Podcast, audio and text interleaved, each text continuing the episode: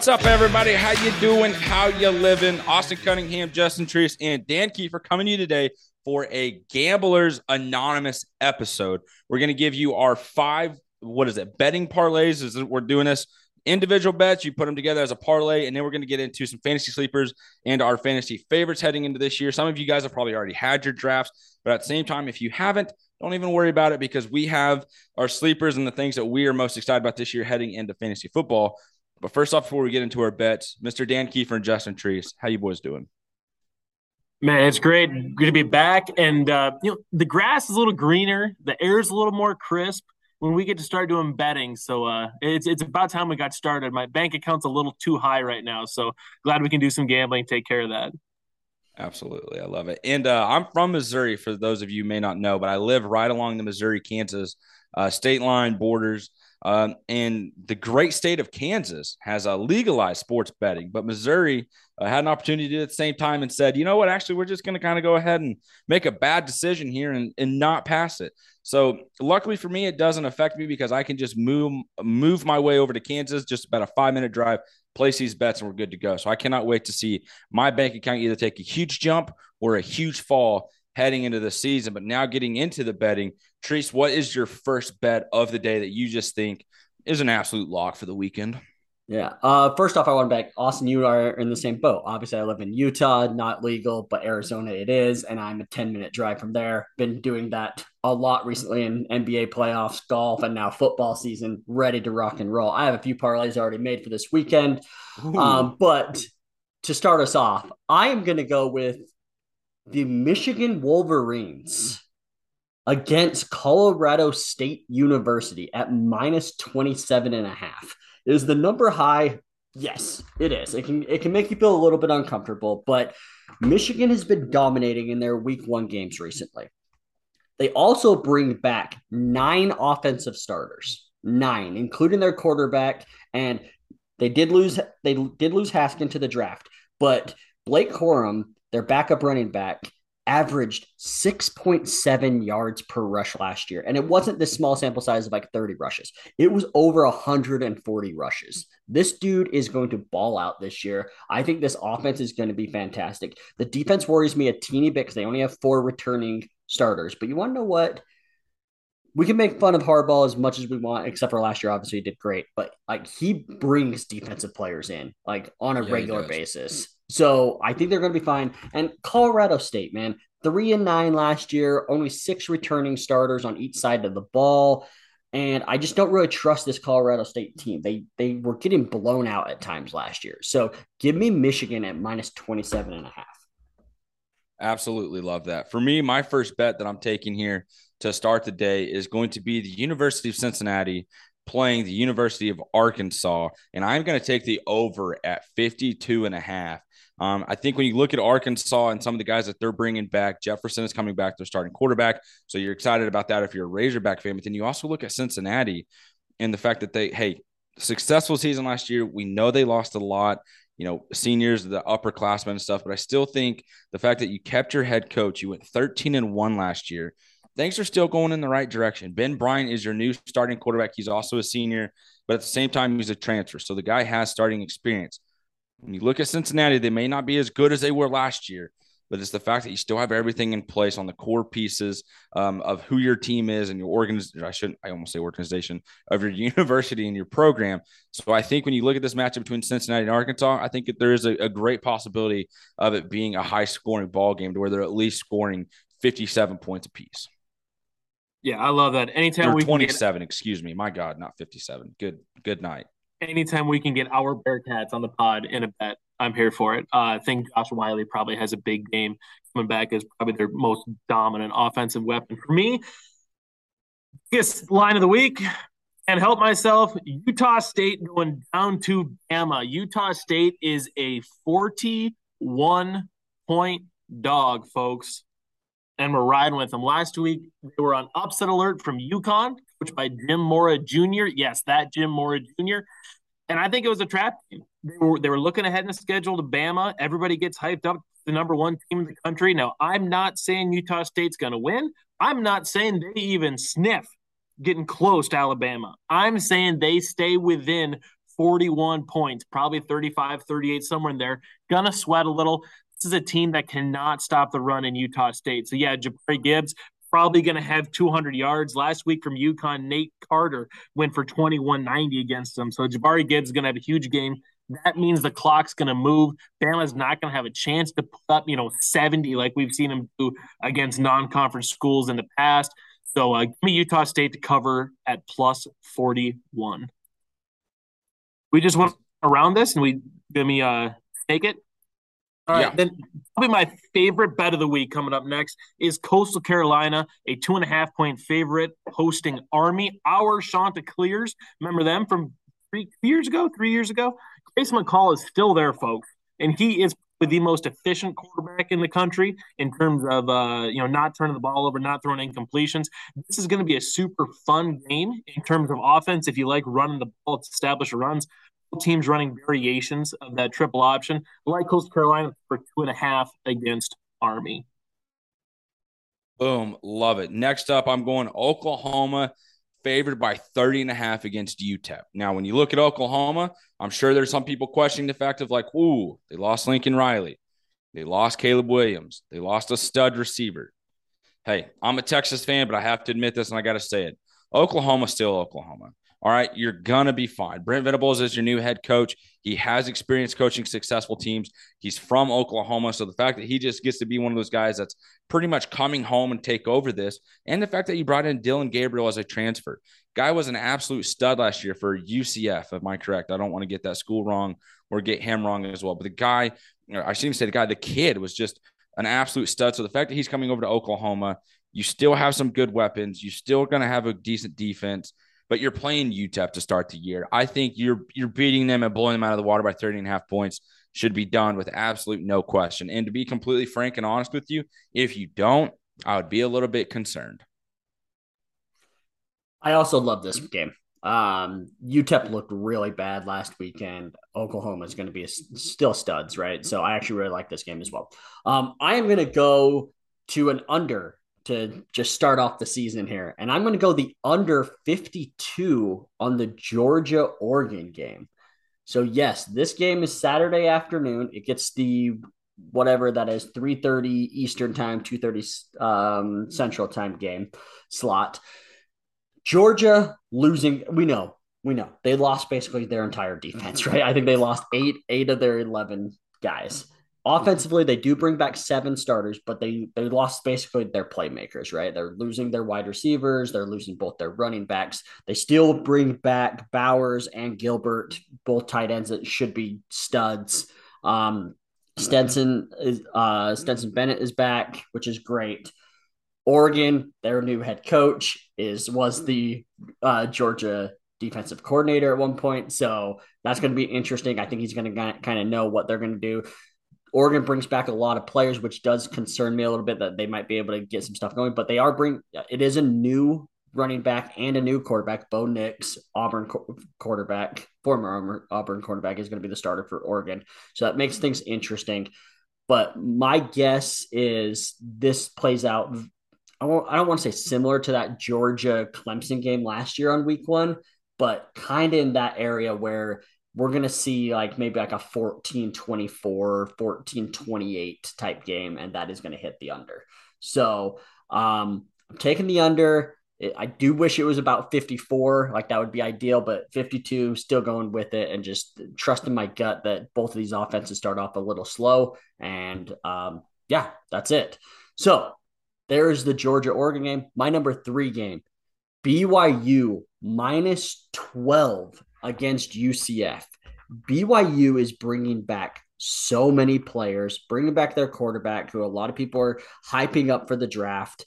UCF has been hot garbage lately. BYU is going to cover this game strictly just because they have better talent and better coaching. Like I don't have a ton of stats on this game just because it is just I just know that US USF is just not a very good football team. So give me BYU at minus 12 at home against USF. Boom. Absolutely love it. For me, I'm going to take my next game at Clemson, favored by 21 and a half over Georgia Tech. Treese, I like how you mentioned the game last year between Clemson and Georgia was just kind of not a very high scoring game. You mentioned a little bit ago. I think when we look at the comparison of Clemson last year to this year, is almost how I want to view Ohio State last year versus this year. It was just a little bit of a down year. It's just a little bit of a hiccup where you have some guys that are stepping into a role that maybe they thought would be in a way easier than what it was. You're like, oh wow, okay, this is you know a lot faster. I I got to be you know quicker my decision making. I got to be more mature in the way I go about game planning for stuff, the decisions that I make during the week leading up to this game. And I think that's what we're going to see with DJ, the quarterback for the University of Clemson, and them playing Georgia Tech this year. I think Clemson is one of those teams that's I want to say being overlooked, but at the same time, they're not because I think everyone also has the same expectation of like maybe last year was just a little bit of a down year. And I'm not saying DJ is going to be as good as CJ Stroud, but it would be pretty darn cool if it was because I just throws another quarterback in the mix heading into the draft this year or just draft prospects to talk about of like, hey, this guy's living up to the hype that we thought he should be. Last year, he did not. So Clemson playing Georgia Tech favored by 21 and a half. Boom, lock it in. Absolutely loving it. Yeah, love that. Love that, Austin. Anytime you can uh, get Clemson on. I know Tree's got quite a few of their players on his fantasy team, so I'm sure he'll be rooting for it. Another thing he should be rooting for is his Utes are heading down to the swamp to play those Florida Gators. Utes probably a surprising to some three point favorite, and I'm riding with them. I think Utah continues to be one of the most underrated programs in the nation. Florida gets a lot of name value, and it seems like every year they disappoint, right? Outside of when they had Kyle Pitts playing offensive juggernaut by himself. They don't use their playmakers right. Anyone that drafted Dameon Pearson fantasy football knows that. They don't use their playmakers. So I'm actually riding Utah. I think they get out. I think uh, Tavion Thomas establishes the run early. I think Utah should really be a seven, seven and a half point favorite in this game. If I can get them at three, I'm taking them with Utah. Next game, this one's for the degenerates out there. Nevada is currently a hosting Texas State. Nevada squeaked by last weekend with a victory over New Mexico State 23 12. And we got Big Cox at quarterback, six foot nine Nate Cox at quarterback. Everybody coming into his will his third career start. He started the Quick Lane Bowl game last year, and then obviously last weekend at New Mexico State. Efficient, efficient. Seven out of 11. Not what we've seen from Nevada, usually more of an aired out type team. I think this game does stay low scoring. Uh, if the under is like 55 or under, I'd probably flirt with that. But in a pick 'em, Nevada and Texas State, give me Nevada. Absolutely love it. My next matchup, I'm going to take the West Virginia University matchup versus the Pittsburgh University of Pittsburgh matchup here. I got a Pitt State near to me here in Pittsburgh, Kansas, the only university in the nation with a mascot that's a gorilla. So a little fun fact for you guys, or if you didn't know. Also, right there in Kansas, like I mentioned, the great state of earlier allowing or legalizing sports betting. But I'm taking the University of Pittsburgh here versus West Virginia. Their game is at 50 and a half. I'm going to take the over on this. And a lot of people are sitting here looking at it like, okay, hey, you've already taken it over, taken a spread. Now you you know me gone two spreads here. Here's my deal. I like going the overs on some of these because I feel a little bit more confident in, terms of just taking, you know, the the point spread there. But again, when you got games like Oklahoma versus UTEP, I'm a little bit more comfortable at Clemson versus Georgia Tech. Maybe a little bit of a trap game for me there, but at the same time, risk it for the biscuit. That's where I'm at. So, but West Virginia here versus Pitt, the overs at 50 and a half. I absolutely love this. West Virginia got a transfer quarterback in. So did Pittsburgh. I sit here and I think when you look at these quarterbacks and these offenses, Pittsburgh was a high scoring offense last year. And depending on who you ask, Pittsburgh might make it to the college football playoff this year. And if they are going to, uh, you're going to have to start off by scoring some points. Do that week one right here against West Virginia. I'm absolutely about it. So I'm taking this game again on the over at 50 and a half. Love it. I like that. I like that. And I mean, you like that? I know. You like I, that? I mean, you like that? Um, I it's shocking to me how many people are high on Pittsburgh though. Like this year, like it's it really is surprising to me. I mean, like maybe I'm already spoiling it, but like next week, like they're getting knocked out by Tennessee. Like Tennessee's going to beat them at home next week. Just calling what it. What if they now. don't? They they will. If they don't, though, are you putting are you going to put respect on Pittsburgh's name? Not as a college football playoff team, no. But but are they better than what I think, yes, I will give yeah. them that. So I mean, this is uh, honestly the matchup of former USC quarterbacks. Totally. Because JT Daniels is at West Virginia, and then Kedon Slow or uh, yeah, Kedon Slovis is Slovis. right here at Pittsburgh. Yep. Yep. Exactly. Yep. Exactly. I like it. So, all right, moving on. I have San Diego State minus six versus Arizona. This Arizona team is coming off a 1 and 11 season. They do bring back a fair amount of starters, seven on offense, eight on eight on defense. So that's that's a good sign for them. But they were still just so bad last year. I mean, they only put up over 20 points twice last year.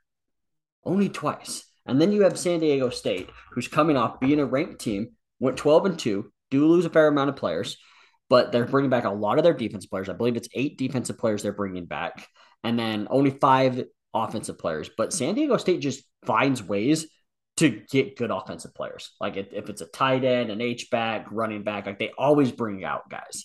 So I have faith that they're going to continue to do that. These guys played last year and San Diego State whooped up on them 38 14. And this spread's only six. And I know, and this now it's at home. That was on the road. So now you got San Diego State at home, only minus six against Arizona. I feel very, very confident about this game. So give me San Diego State there. The next Absolutely. one. Sorry, go ahead. No, I was getting ready to cut you off there because I forgot we are doing the snake draft. We're doing snake draft. Let me shut so, my mouth. Let me shut my mouth. We are good. The next one is this is for the degenerates here, ladies and gentlemen. I'm going the over 49 and a half with Virginia Tech and Old Dominion. Yes, I said Old Dominion. Old Dominion is bringing back 10 starters on offense, folks. 10 and 7 on defense. This team is going to win some ball games and they are going to put up points. Last year they ended the season putting up 56, 24, 30, 47. And they're they're going to be doing that. Is Virginia Tech a better talent than what they were doing against those teams? Yes, they are. But you want to know what? They're still going to be playmakers on this field. They're still going to be putting up points. I, do we think Virginia Tech wins this game? Absolutely, we do. But I believe that Old Dominion can put up 21, 24 points. And if they're putting up that, then this game is clearly hitting the over if we still believe Virginia Tech's going to win and win by a good margin here. So give me that. Virginia Tech, their offense is going to be interesting because they're only bringing back four starters this year. It's going to be fun to see like how they all play out, how how it all meshes together. But I have confidence in that coaching staff that they're going to be able to set the tone early against a undersized Old Dominion team. I got really excited, Treese. I, I quick looked up because it's Virginia Tech, and I was like, wait a second, I think it's a Friday game. it is a Friday game, which meant it was a Friday night game, which meant it was possible to be an Enter the Sandman game. Instead, it's at Old Dominion. So never mind. I guess we'll just continue on. No, uh, no one of the best things in college football. Was so Sad. close to getting hyped. I was, excited. I was, was just excited. right there. Uh Blue balls have been initiated. So now let's get into my next bet here. And this rounds up my uh, five game parlay. I'm going to take North Carolina State favored by 11 and a half versus East Carolina. And I'm going to be blatantly honest with you guys. I don't really know what's going on with North Carolina State, but if you ask my guy Mello, he's very, very high on them right now. He thinks they're going to have a successful year, possibility they might even win the ACC. And I was just like, all right, man, you know, I'll let you have your own thoughts and opinions on it. I'm not sitting here and going to judge you, but at the same time, I'm not going to act like an expert and know what's going on. But I did realize here that Treese has five different bets, Dan has five different bets, and you better fucking believe that I'm also going to have my own separate five bets. And that's where I'm at here with North Carolina beating East Carolina by 11 and a half. It ends out my parlay. I'm probably heading over to Kansas this weekend to do it because sports betting again is legalized September 1st, and I can't wait to win me some big old cash of money. One note, sorry, money. sorry, Dan, before you jump in here, one note I love this game. North Carolina State's bringing back 10 starters on defense. And That's exactly you, why I love them. I mean, yeah, I'm a, exactly. go Wolfpack. And seven offensive starters, including Leary, who a lot of people have as like one of the top quarterbacks in this draft class. Same. Um, yep, same. Exactly what you were thinking. I love this. So all for it. Sorry, Dan. Go ahead. No, no, no. I love it. I uh, hey, it yeah, why not? NC State, let's roll. Uh, my final game, my final game, and if you've been following along, you knew this was coming. This has been torturing me all week, and I couldn't wait any longer. I've been waiting all year to bet on Purdue, and I'm taking them out of the gate. The Thursday night game. I'm going to ruin my weekend. I'm doing it early. Purdue, Penn State. Purdue is a three and a half point dog. I love this team. Aidan O'Connell could be your late riser. Nobody's heard of quarterback that just comes in and balls out this year. Purdue is always a fun offense. And I think the key is going to be the Iowa transfer, Charlie Jones. Mr. Jones and me, if you throw it back, Jones played AAU football with Aidan O'Connell. These guys are boys and they friends. They boyfriends, okay? The chemistry is there. They're gonna ball out. I love it. I think I'm probably gonna end up taking the over in this game as well. Give me the offense. Brent Pry is gone from Penn State. Manny Diaz, Miami Manny Diaz is in as the defensive coordinator. First game as a DC there. I think he's a good D coordinator, but I don't think he's ready for the O'Connell Jones show. Also, shout out Brock Thompson. So give me Purdue, Boilermakers, choo choo. Here comes the train. You better get off the tracks because they're coming in hot. Oh, Absolutely. That is love it. like that is like low key an elite logo. By the way, Purdue the Boilermakers, like sneaky good, sneaky Yeah, good. it They didn't they didn't take the easy out by using like an animal or something like that. Uh, so Now, let's if they be win- a locomotive train. if they win, I'm buying a Purdue T-shirt. Uh, last year I bought a Cincinnati T-shirt. If they win, I'm buying a. If they cover, if they cover, I'm buying a Purdue T-shirt. So One they have to that- cover. Not even a W. They You're better. lowering All they have to do is cover. All they have to do is cover. I believe. They believe. just have to cover. They Just just, have to win me the damn bet. That's all I want. Just Yeah. win me the bet. Yeah, win money. I don't ask for a Um, lot.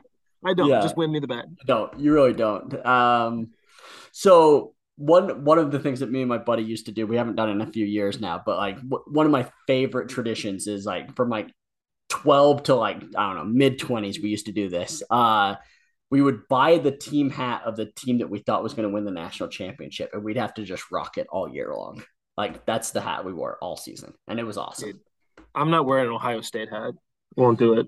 And I'm not Yeah, about to wear an Alabama hat myself. So that's fair that's fair but back in the day it wasn't always alabama right like Yeah. so, so Oh yeah, like back like what 30 years ago. Yeah, it was good times. yeah. As the Yeah, dude, just the wearing a dude shit that's ton like of Nebraska hats. The, the dude that's like a year younger than me. Um, so I don't know, you're more than a year younger than me. Uh, you don't have to say it. So okay, so now we got to make the talking football parlay. So we're gonna do a five game parlay here. What are our favorite five bets between these fifteen that we believe or we feel the strongest about? So let's just go one by one. You guys get to pick one game of your own, and then we'll combined we'll we'll pick our two favorites. So Dan, which one is your favorite bet that you feel most confident? Uh, give me Coastal Carolina hosting Army as a two and a half point favorite. I think that's pretty lock. I also feel that way. Yep. Uh, for me, my first one is going to be Cincinnati versus Arkansas, taking the over at 52 and a half. I feel like that's going to be a high scoring ball game. Okay. All right. I like it. I like it. Um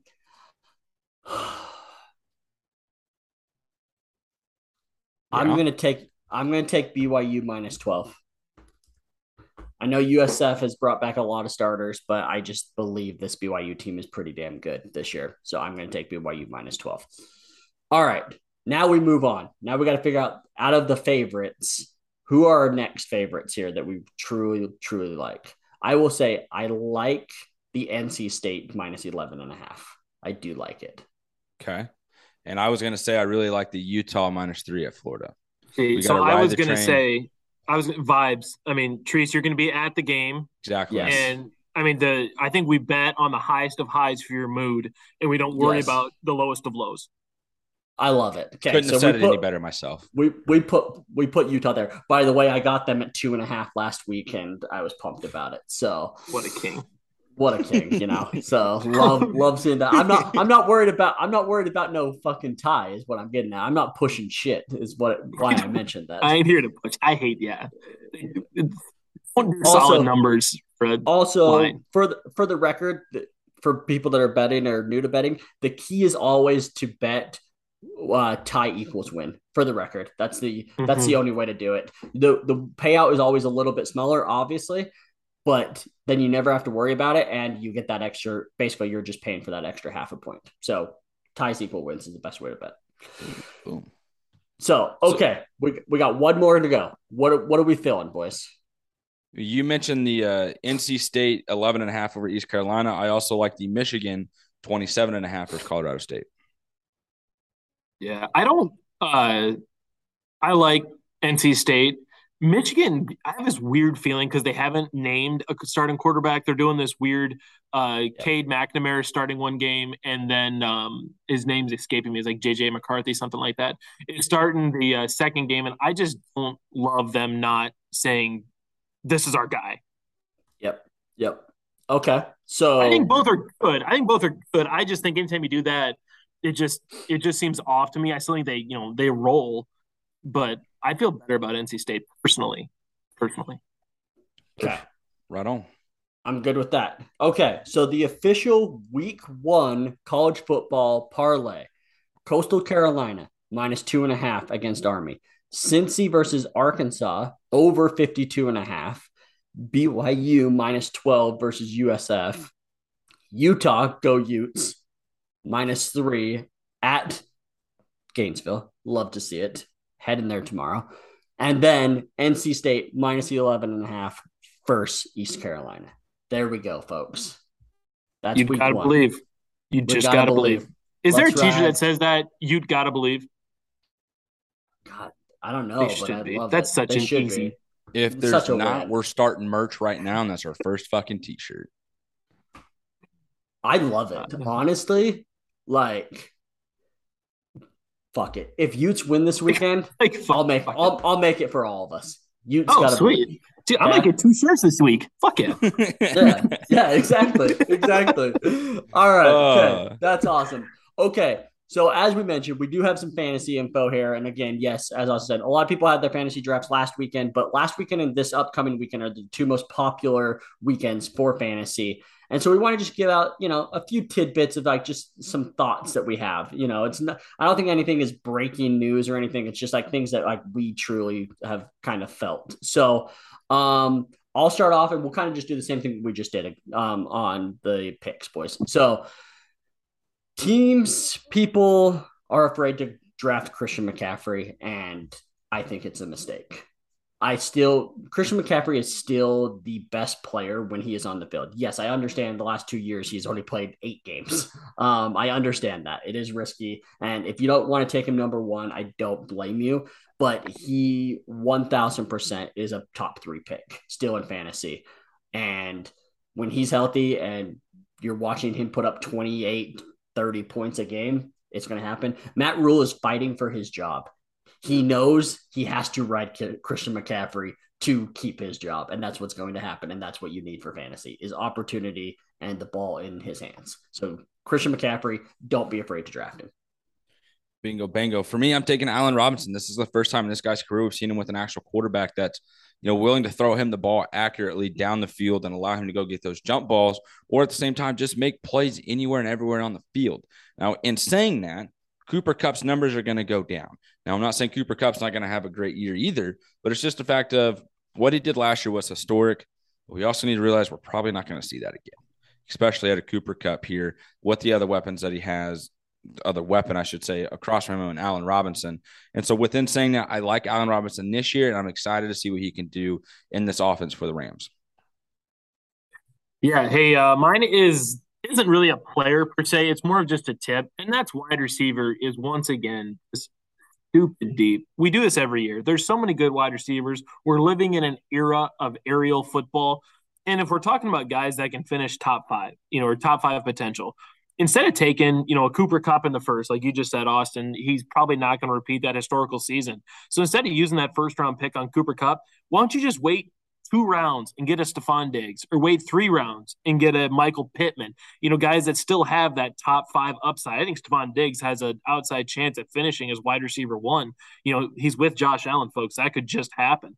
So my tip is to wait on wide receiver if you can. Obviously, if there's a Justin Jefferson late round one, jump on that, but don't feel pressured into one of those top wide receivers because wide receiver 10 or 12 off the board could definitely finish top five. Where if you look at running back, you know, I don't feel the same way about Ezekiel Elliott that I do Stefon Diggs. So maybe prioritize those running backs early if you have the opportunity.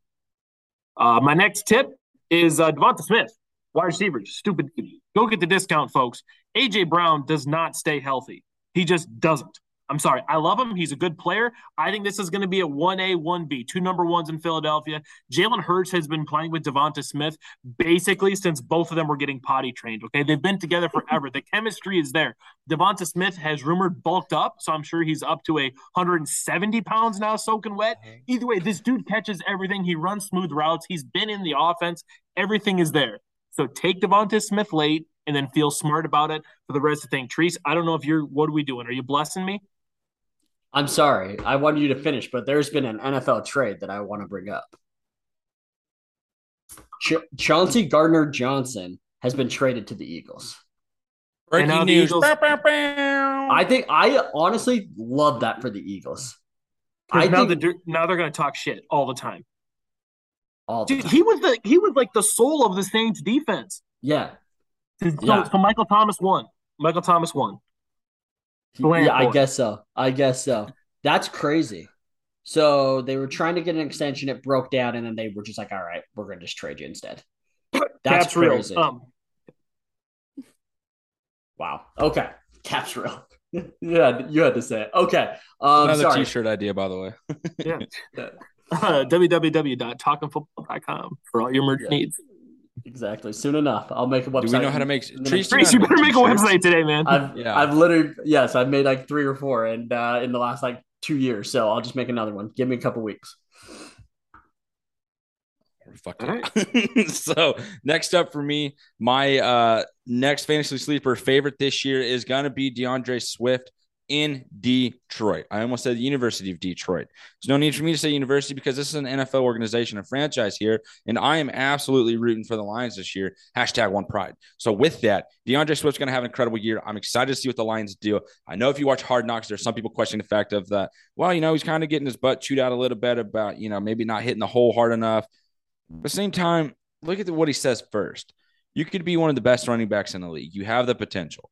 You have the stardom there. I also think Hard Knocks is doing a pretty good job at not showing how great D'Andre Swift has been in camp or how well he's doing, because I do think this is the year of D'Andre Swift. I think this is the year we look at it and go, okay, last year was Jonathan Taylor. This year's D'Andre Swift. And then I'm going to sit here, I'm going to look at my Kansas City Chiefs, and I'm going to say, why the fuck did we take Clyde Edwards Helaire at number 32 in the round one when we had these two guys also sitting right there? So, but all in all, have, you have Isaiah Pacheco now. Yeah, that's and, cool. He's not D'Andre and Ronald Smith. Jones. He got Ronald Jones, man. Yeah, yeah I can't believe that. Honestly, it's just I guess uh, preseason week three uh, is really what just solidified his role there in Kansas City. Good for him. I'm excited about Isaiah Pacheco. We'll see though. You know what I mean? I remember hearing this about Darwin Thompson a couple years, just tearing it up through camp. Looked good in one preseason game. I, I, I, mean, I'll believe it when I see it. You know, free free free T-shirt idea uh, for the Chiefs is uh, we go as Pacheco.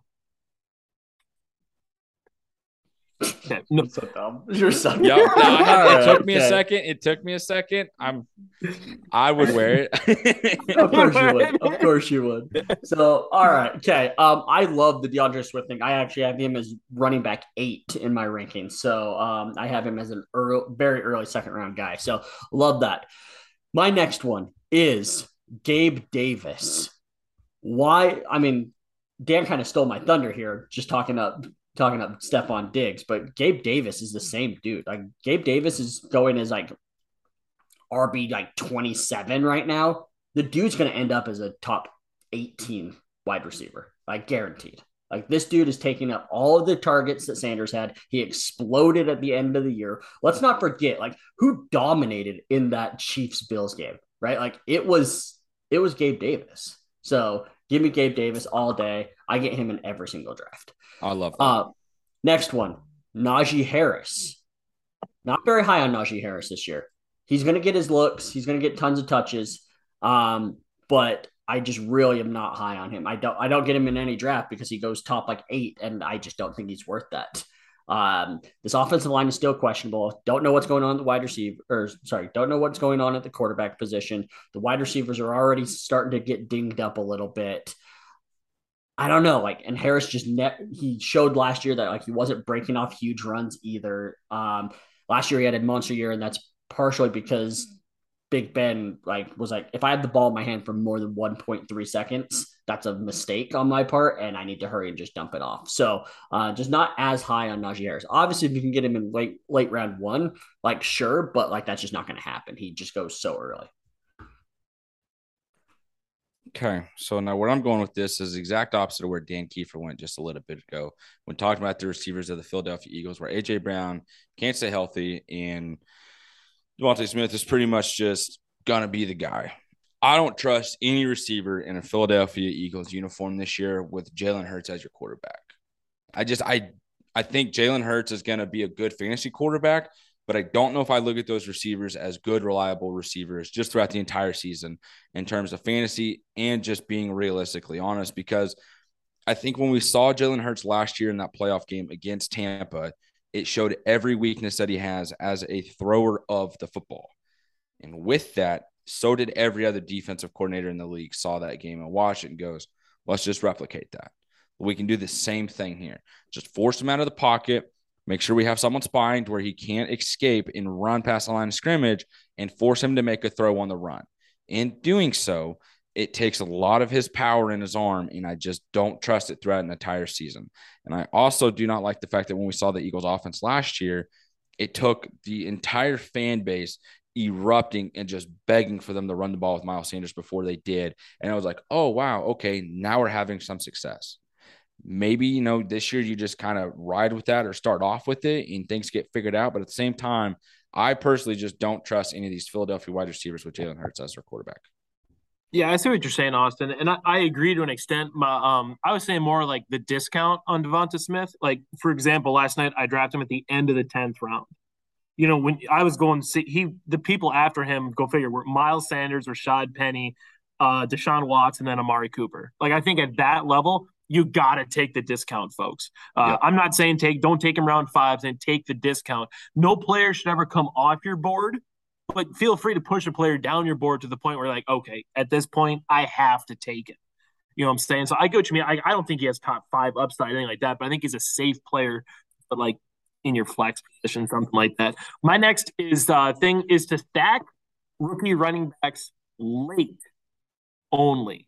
So this is not a Dameon Pierce segment. Okay, folks, I'm sorry. If you want to take him round four, you go right ahead.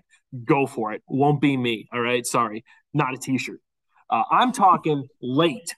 So we're talking our Tyler Allgeier and recently Kenneth Walker. I just talked how I took Devonta Smith at the end of the 10th. On the turn, I had the third pick in the 11th round. I took Kenneth Walker. The discount is insane. Pete Carroll loves to run the ball as long as he's not on the one yard line. So the discount here with him having the hernia surgery, or I guess it's just a procedure, right? That's what Pete Carroll said. We're not we're not saying what it was. It was quote unquote a procedure. Could still possibly play week one. Rashaad Penny has never stayed healthy. Every year we see this. I started doing this uh, three or four years ago. It was J.K. Dobbins' rookie year. I drafted J.K. Dobbins in the last round because he wasn't going to be the starter. I think it was maybe Mark Ingram. I can't remember who exactly it was. I'm like, no, no, no. Late in the year, J.K. Dobbins is going to take the role, and this kid's awesome. Okay.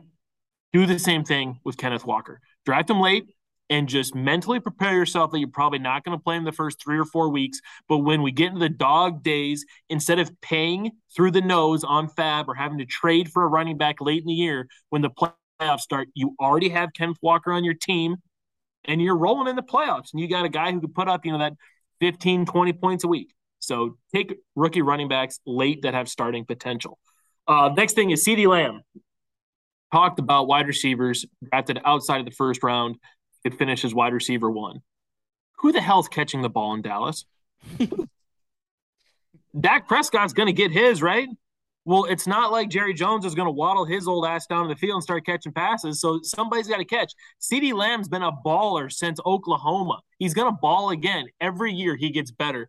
This year, I could see CDM going absolutely nuclear. And in the draft I was in last night, I think he went roughly the same as uh, the draft I had last week. And there he is, end of round three, pick three seven in a 12 team league. Absolutely criminal, folks. If you can get CeeDee Lamb late second, early third, do it in a heartbeat. For the record, I took CeeDee Lamb bet of leading the NFL in receptions, not receiving yards, but receptions. Okay. Who's catching the ball in Dallas?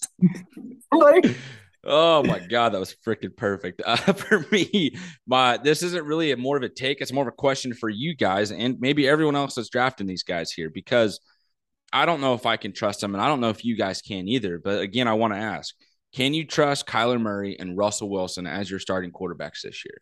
This is real football. This is fantasy as well, because I know as fantasy quarterbacks, hey, it works out. It's good.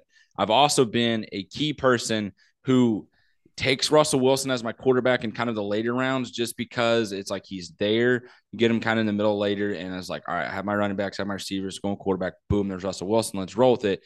And it just hasn't panned out for me throughout the entire season. And this is kind of where I go because can you trust those two? They both start out the year hot, and it's like, ooh, Russell Wilson, he's not been voted as an MVP yet, not ever received one in his entire career. Is this the year? Kyler Murray, year two in the league, is like, okay, we saw Patrick Mahomes win in year two. We saw uh, Lamar Jackson win MVP in year two. Is Kyler Murray going to win the MVP in year two? Absolutely did not. What about year three? False. Year four, gets a contract, has to study a certain amount of time. And it shows in a study that his numbers drop drastically when a new Call of Duty game drops. I just don't know if I trust these guys as a starting quarterback to play a consistent, good amount of football through an entire season. Yeah, so I think my cra- question to you guys is: Can you? I think it's crazy that you compared these two because last year, late in the year, we saw Russell Wilson say that you know, right now, Kyler Murray needs to be on the sideline, firing up his dudes, let them know it's our time. You know, one drive, that's all that matters. We're going, and there was Kyler with a pouty face on, sitting on the bench. So I think from a maturity standpoint, and I get that like I don't know these two on a personal level, but from what I can tell from, you know, following football rather closely, I trust Russell more than I do Kyler. And that's from a maturity standpoint. I think skill wise, Kyler has the talent to finish as a quarterback one, especially in that system. At the same time, I see Russell going somewhere. He's always been incredibly efficient with the ball in limited pass attempts. You know, he's only getting 23, 27 attempts a game in Seattle. I think Denver's going to let him air it out. I think if Russell gets to air it out with those weapons, he's going to ball. And he's definitely going to be worth that late value. You know, value where you take these guys is going to have to come to it too. You might have to take Kyler in the fourth or fifth round versus Russell in the you know eight, nine, tenth round. So I think that comes into it as well. So personally, between those two, given the value, I would take Russell Wilson ten out of ten times. Yeah, I mean, he just literally stole everything I was going to say. Uh, I was all in on Kyler last year. It worked out, and I'm not. I'm not going to have Kyler on a single team this year. Russ, I truly do believe, um, and I like the approach. If you're not going to go after one of the top three or four wide or quarterbacks, just wait and take Russ late. So yeah, I'm all in on Russ in in that scenario. Cool. Next one. Um, running back. So the, everybody talks about the running back dead zone, where you know it just sucks where you're having to take guys like Josh Jacobs and those type of guys. Um, my strategy this year has really been, I mean, for the most part, has been try to get a couple studs early and then take all the wide receivers in the middle um, while everybody else has to take the running backs in the dead zone and then wait until that next phase. And that is taking Chase Edmonds, Rashaad Penny, those type of guys just to get some high upside guys that can really, really explode. Uh, Dan and I have talked about this a few times. I mean, when Edmonds was the guy in Arizona, like he was averaging something like 19 fantasy points a game when he was like the starter, the guy. And given, yeah, did it only happen like five or six times total? Yes, so small sample size, but like that's what he's going to be with the Miami Dolphins. So that's where I'm at there. Um, next one, talking about super deep wide receivers. Dan said that Brandon Aiyuk is the guy this year for me. Like I really like Brandon Aiyuk. Deebo going way too early. Deebo had this historic year of like some crazy stat of like his depth of reception was only like eight yards, but he had he had the highest yards per reception at 18, which means just run after catch, which is that's just unheard of. Like 10, an extra 10 yards averaging that. Like that's mm-hmm. insane. I think that Trey Lance is going to be throwing it downfield more, scrambling more. I think that's going to help Aiyuk and Kittle more than it helps Deebo. Guys like Christian Kirk. I mean, he's the number one guy. If people want to make fun of the contract or whatever, like he's the number one guy. He played half of a game with Lawrence in preseason. In half of that game, he had, I think, nine targets in half of a game. Like he's going to get so many targets. And we talk about this all the time. Fantasy, it is about opportunity, sometimes more than talent. Absolutely. Sorry, I went back to that Eagles trade here because you know you hop on Twitter quick and everyone's like, "Man, this roster's absolutely loaded." We'll save that conversation for another day at the same. But I just I'm not a believer in Philadelphia. I just want to go ahead and throw that out there right now. I am not a believer in the Philadelphia Eagles in any way, shape, or form as of Tuesday, August 30th at 10:40 a.m. Central Time. Because knowing my ass in about six weeks, maybe like fucking Eagles are winning it all. Because that's just how my luck works sometimes. So my last one here for my fantasy sleeper, and I don't even know if it's a sleeper anymore because I think everyone's also just on the same page. But I think Derek Carr should have an absolutely just out of this world stellar season. Josh McDaniels coming in as your new head coach from New England. Derek Carr, we've seen him at his best. I know I've said this several times on this show. Derek Carr is at his best when the ball is getting out of his hand very quickly. One thing that we've not seen Derek Carr have throughout a majority of his career with the Raiders is just good, reliable targets throughout an entire season. You have more than one right now with Darren Waller, one of the best tight ends in the league. Hunter Renfrow, one of the best route runners in the NFL. And then you throw in Davante Adams, one of the best receivers in the NFL. I know the question is there around the offensive line. When you have Josh McDaniels and the greatness of his offense at times that we got to see in New England with Tom Brady as his quarterback, and even last year with Mac Jones, when you get the ball out of the quarterback's hand quickly into these playmakers' hands and you let them go just be themselves, good things are going to happen. And I think that is only going to make things so much easier and better for Derek Carr. And honestly, I would not be surprised if he's even in discussions for an MVP. We saw last year what he did in handling every single bit of adversity that surrounded the Las Vegas Raiders. He was the one guy that everyone in that entire organization looked to to lead them out of the mud and out of the darkness into the light. The Al Davis torch, right? Boom. Who's the one holding it right now? It's fucking Derek Carr. And to me, I think he should have an absolutely stellar year again. And there's no reason we should be doubting him heading into this football season. Just win, baby. I think the only thing that can like stop Derek Carr is maybe his brother David making more ludicrous claims, like because that just makes everybody heel turn and it makes you hate him, yeah. right? So, uh, yeah, I'm right there with you. My final tip, sleeper, whatever you want to call it, when you're going into your draft is honestly, guys, I think we can all be mature enough to realize there's really only four free fantasy football tight ends, and that's Travis Kelce, Kyle Pitts, and Mark Andrews. To a lesser extent, I think he's still up there with George Kittle. With a quarterback change, you always wonder how the target's going to be divided up. So you want to throw Kittle in, I'm fine with it. If you can't get one of those guys, wait. Don't do the Waller thing. Don't do the uh, TJ Hockenson thing. Just wait. Take your Cole Kmet's late. Take Irv Smith late. David Njoku. I mean, shout out that 2017 draft class. Shit, throw Evan Engram in there. He's been targeted like crazy in the preseason. By the way, uh, Evan Engram breakout season uh, reported he was the first person at practice working the jugs, and he was also the last person at practice working the jugs. So I mean, let's buckle up. Could have a t-shirt. could have a t-shirt coming, Duval. Uh, but seriously, guys, if you don't get one of these top tight ends, just wait. Seriously. After that point, you're just hoping your guy catches a touchdown. I traded for TJ Hockenson last year in a dynasty league, thinking he was going to break out, and guess what? I ended up sad and praying that he catches a touchdown on one of his four targets every week. All right, so just wait, use your draft capital responsibly, and then yeah, like I said, grab your Cole Kmets, grab your whoever you want late, you know, because you just Zach Ertz. Zach yeah, Ertz. Zach Ertz. Zach Ertz for the first five weeks of the year. Yep. All right, that does it for us, guys that was an awesome episode. Really loved it. Um, one last thing, auction stays superior to snake drafts, just so I had to say it because I say it every single year. So there we go. Good Dude. luck to everybody's team. What? What do you got? I was just gonna say, like, all I all I want is I, I have yet to be in an auction league, and I want to be in one so bad. We tried to line it up this year. We were going to do, in my opinion, the best way to do an auction, as someone who's never done one, is we were going to have everybody on, and with the players that were up for auction were going to be random. So like you didn't get to pick who went up; it went random. So shit, Jonathan Taylor might be the tenth or twentieth player up on the auction block. So nice. I think yeah. that'd be wild. Yeah, I like Please that. continue. Like continue with your conclusion. Sorry, sorry, I messed everybody up. No, you're good. I mean, like I just have I have data to back it up, and it is I like it way more, and uh, it's the most fair way. So that's pure data. Uh, like you can't you cannot convince me otherwise. Um, but it is the fairest way. So and it's also the most fun draft way. So, um, but that does it for us. Good luck on everybody's bets this weekend. Good luck to all your college football teams. Next week, it is back to NFL and college. Let's ride. Let's go. We appreciate you all. And today we've been talking football.